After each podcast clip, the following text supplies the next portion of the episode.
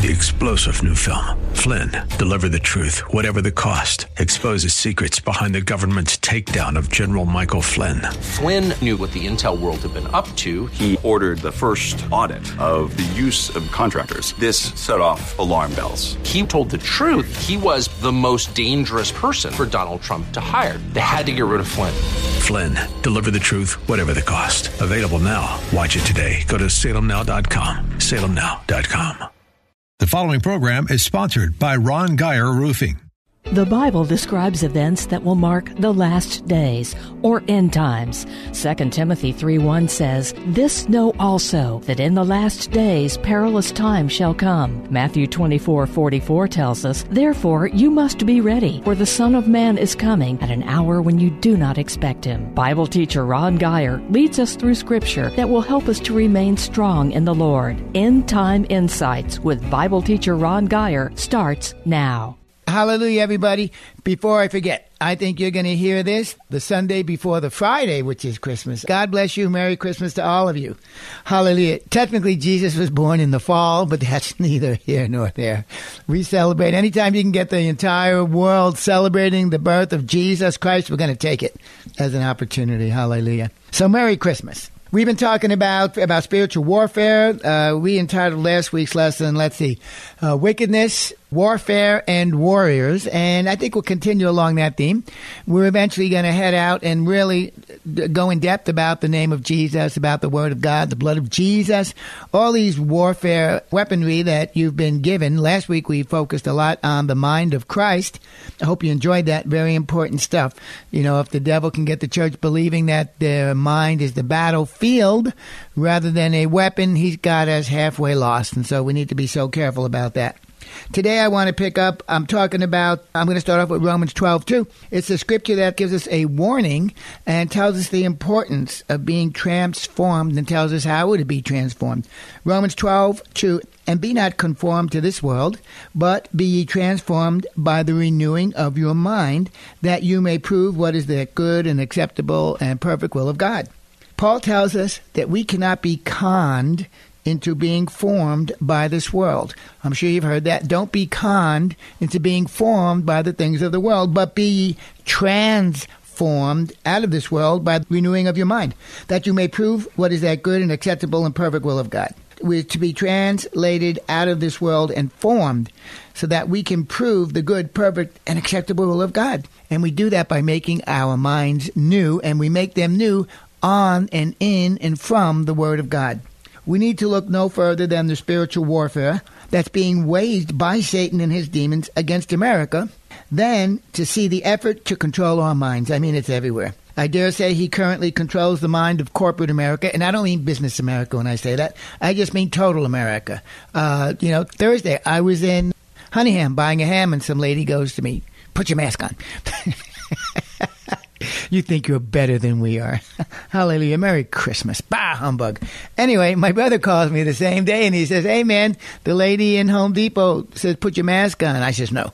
They get three or four people. Put your mask on, put your mask on. No, finally, they wouldn't serve him. He just had to leave his stuff there and go because he was not going to conform to the image of this world. Hallelujah. I mean that in a sense also that uh, Satan has total control and he has blinded the minds of those who, uh, to the gospel, who are um, lost out there. And he's done such a good job of it. We really need to change our approach. We need to get back to boldness. We need to get back to fearlessness, to courage. And that's one of the reasons President Trump is in there. He's teaching us how to fight. I mean, in a sense, that w- regarding the corporate America, that it's total control of the minds of the people that don't know God. The decisions we make, the the way that we allow fear to just have free reign in our lives, we really need the church to step up and help us through this malaise that we're in concerning our thinking. You know, no matter what you put on, no matter what form of media put on, you are going to get bombarded as a Christian. You are going to hear the Antichrist gospel promoted as if it's normal. We need to be defending of that. We need to be guarding ourselves against that.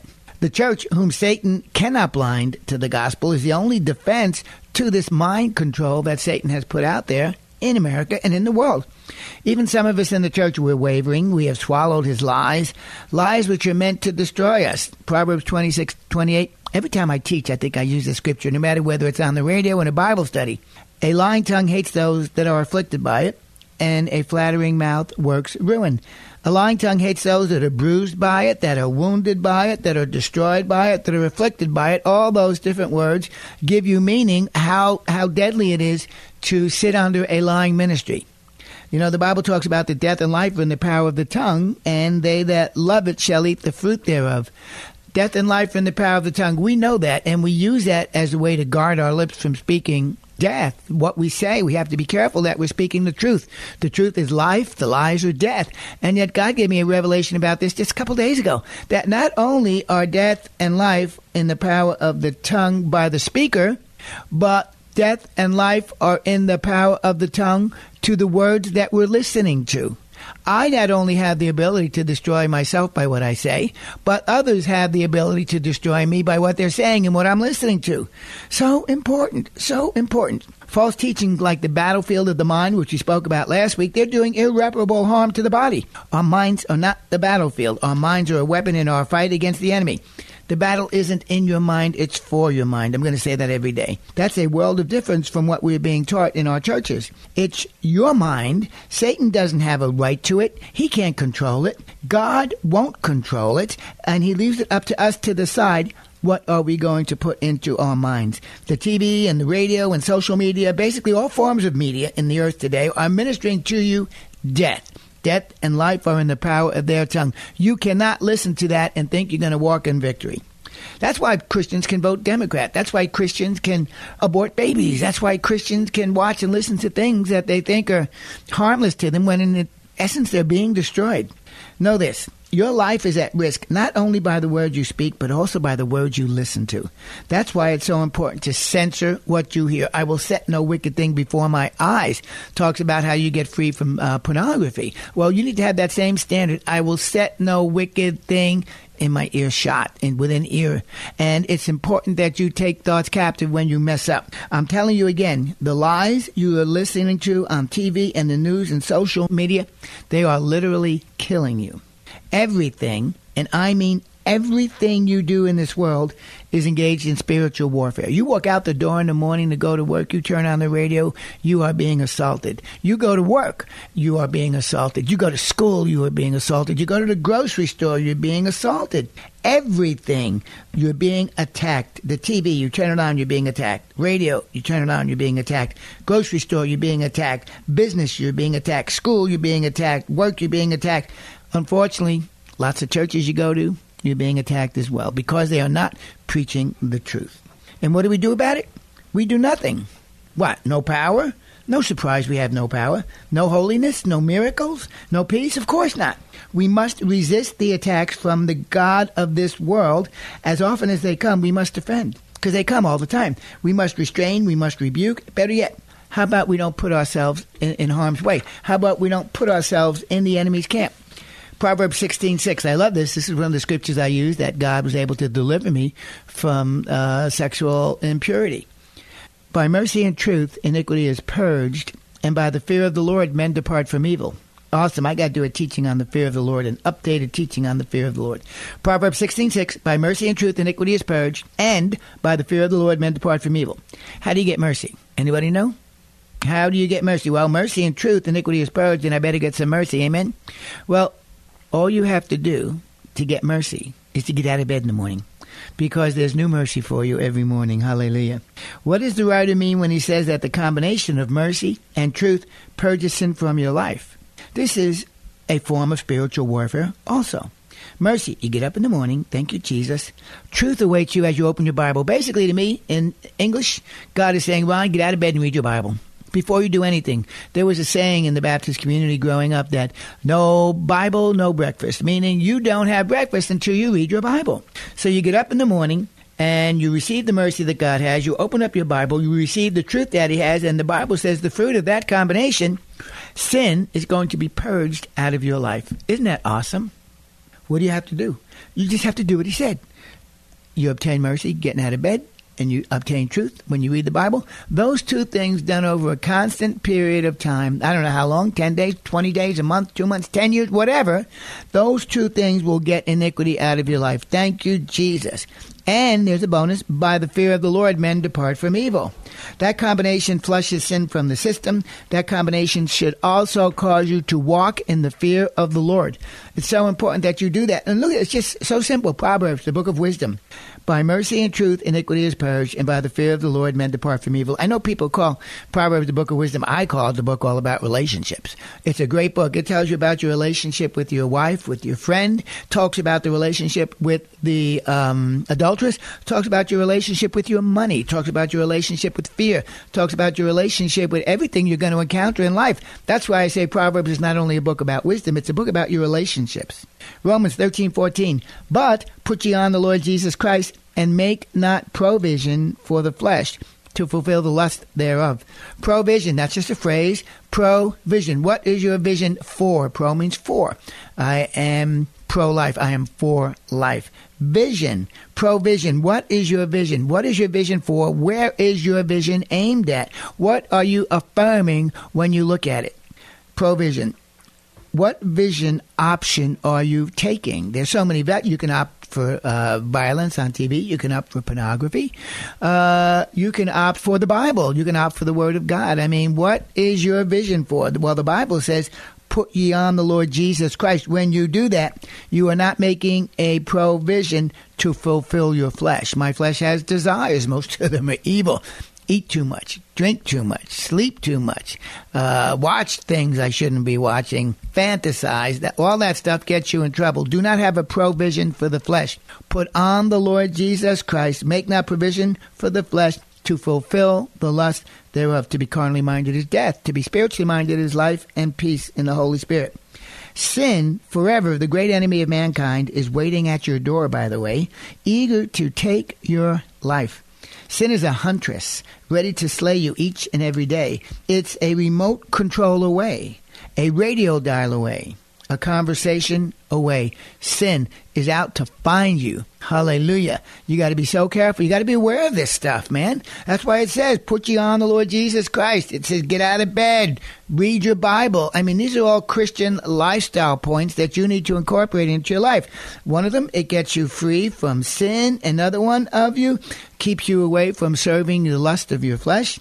Genesis 4, 6, and 7. This is God dealing with Cain and Abel.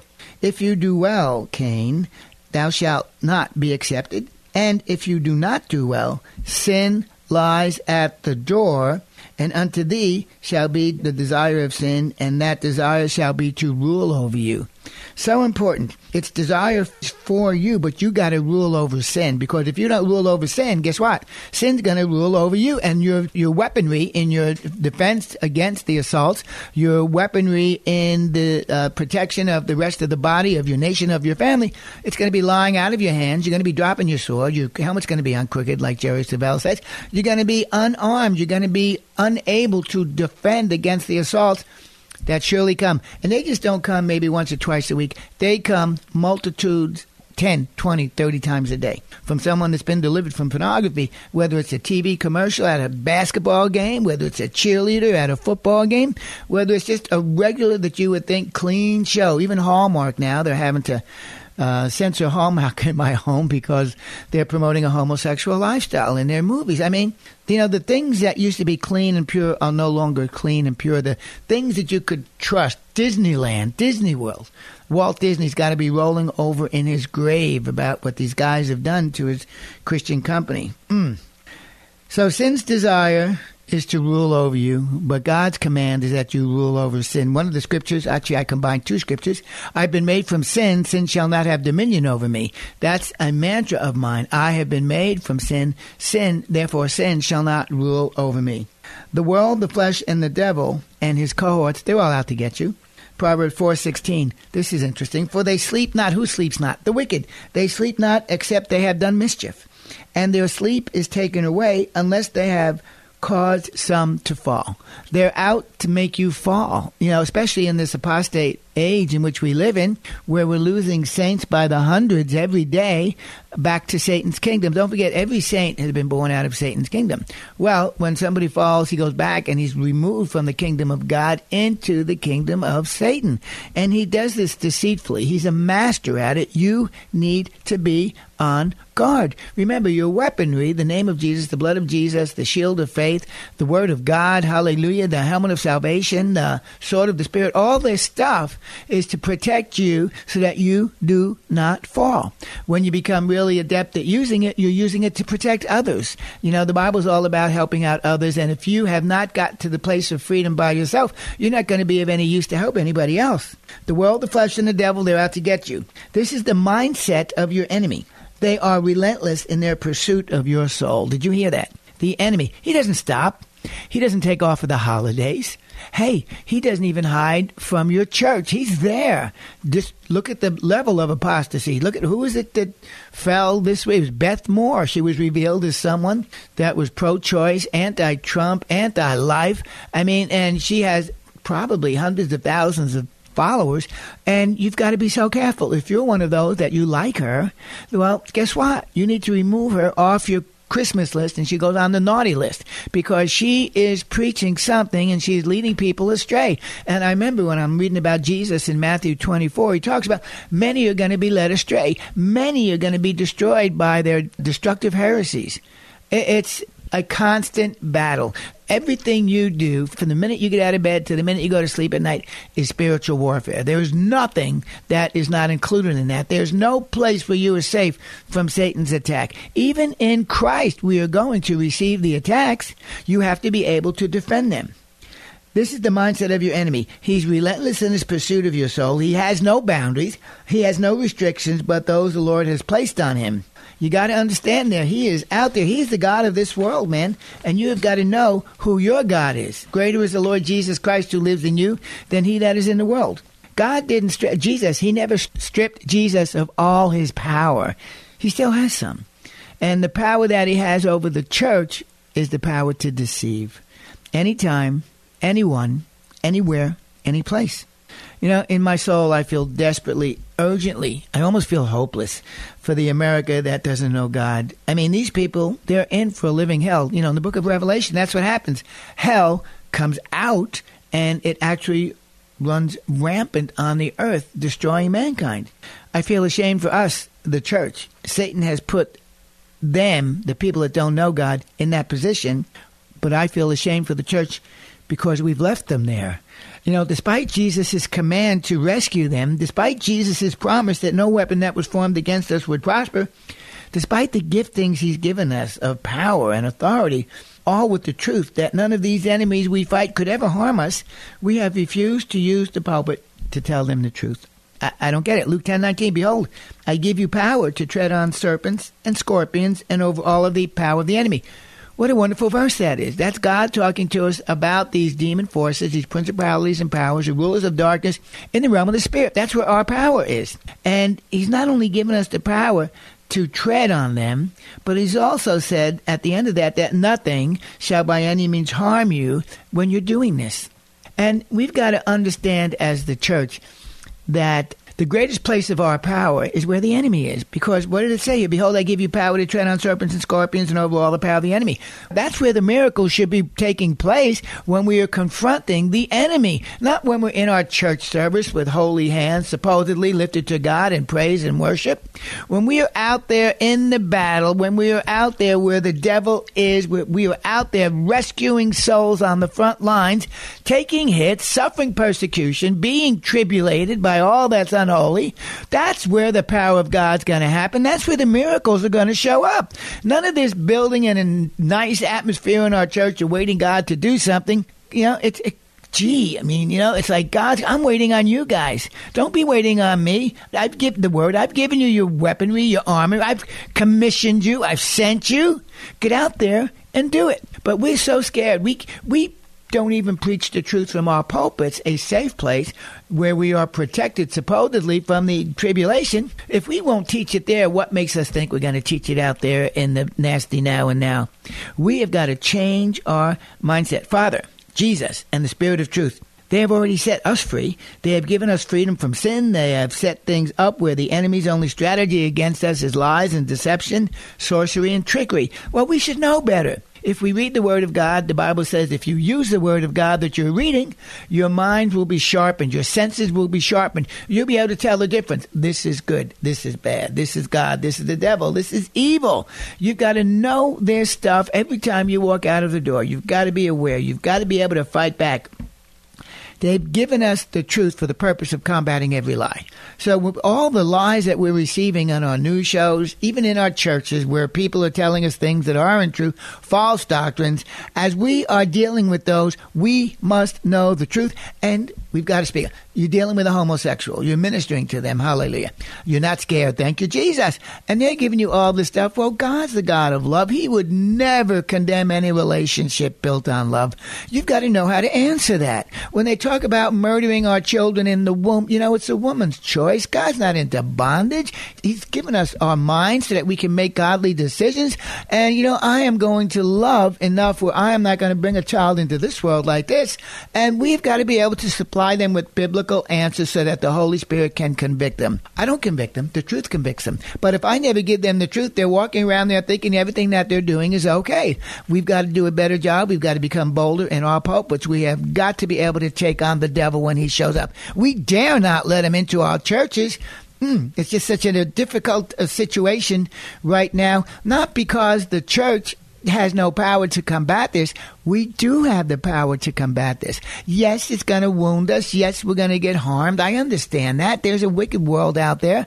They hate Jesus. They're not persecuting you. They're persecuting the God that you serve. We would do better if we would engage the enemy when he shows up rather than waiting for him to build forces and get up victory after victory after victory after victory, where we not only have to fight one battle, but we've got to go ahead and get all the extra forces he's brought in on the assault. Whether it's a frontal assault from Satan, a demonic presence sent to thwart us through trickery or deceit, whether it's an addiction of some sort, a lusting spirit, or a carnal habit. We have weaponry to defeat any and all of the enemy's attacks. We ought to be impervious to his lies. We've given ground on that, and that's a shame because that has really caused us to be unavailable, un what's the word? Unavailable. We lack the initiative to go out there and face him. And sin does that to you. You know, you can't be worshiping God with your left hand and living for Satan with your right hand. We lack the consistency in our defense. We can't have good days and bad days. We must endure. We must overcome, and we must live life in the Spirit by faith and through love and truth. I love this scripture. It's a great scripture. It, we closed our Bible study with the other day, and I left a question out there. 1 Corinthians 15 58. Therefore, my beloved brethren, be ye steadfast, unmovable, always abounding in the work of the Lord. For as much as you know that your labor is not in vain in the Lord. That scripture is so fabulous. Number one, it speaks to us of consistency, steadfast. It talks to us about the attitude that we have. Unmovable. You can't knock me off my stance. I'm standing on the word of God. I am unmovable. No matter what you do, no matter what circumstances you bring, you cannot knock me down. We must be always abounding in the work of the Lord. You know, the Bible talks about the fact that we were created unto good works. That's why we're here. We were created to do good works. And these good works, yes, they're being hospitable, but they're also doing the Isaiah 58 fast. This is the fast I've chosen, saith the Lord. I don't need your money. I don't want your time. I don't want this. I want you to go ahead and set the captive free. This is the fast I've chosen, saith the Lord, to loose the bands of wickedness, to undo the heavy burdens, to let the captive go free, that you break every yoke of bondage. These are spiritual works that the Lord is talking about. These are spiritual works that we have been anointed for. We have a purpose to serve God. We have a, a mandate to preach Him. We have a opportunity to know Him. And all of these go together as part of our spiritual battle. We must be committed to this. Therefore, my beloved, be steadfast, be unmovable, always, always, always abounding. I love that word. That doesn't mean you're going around on tiptoes. You're jumping up and down like a bunny rabbit. You're going out there and you are moving for God. Your presence is dominating every encounter that you're having. The Holy Spirit of God is chasing devils off every time you open up your mouth. It is so important. But there's one key word there that we don't focus on too much. Therefore, my beloved brethren, be steadfast, unmovable, always abounding in the work of the Lord. For as much as you know that your labor is not in vain. We need to adopt the mindset that we're not here to play. We're not here to party. We're here to labor. Ladies, you know that word better than us men. Labor, labor's hard. Labor's excruciating. Labor demands a price. There's a cost with it. We have got to adapt the mindset that we're just not going to be hiding from our assignments. When I come back next week, I'm going to talk to you about our Christian duty, which is so important. In the meantime, study this stuff, get these scriptures in your spirit, and have a great Christmas day. I know you're going to do it. Spend time with your family. Start your day with the Word of God. Put ye on the Lord Jesus Christ, and make not provision to fulfill the lust of the flesh. Amen. Thank you for joining us for End Time Insights with Ron Geyer. Listen again next Sunday night at 8 on 100.7 The Word, where faith comes by hearing. You can also listen to the podcast of this program by going to kkht.com. If you would like to contact Ron, email him at gospelguy at comcast.net.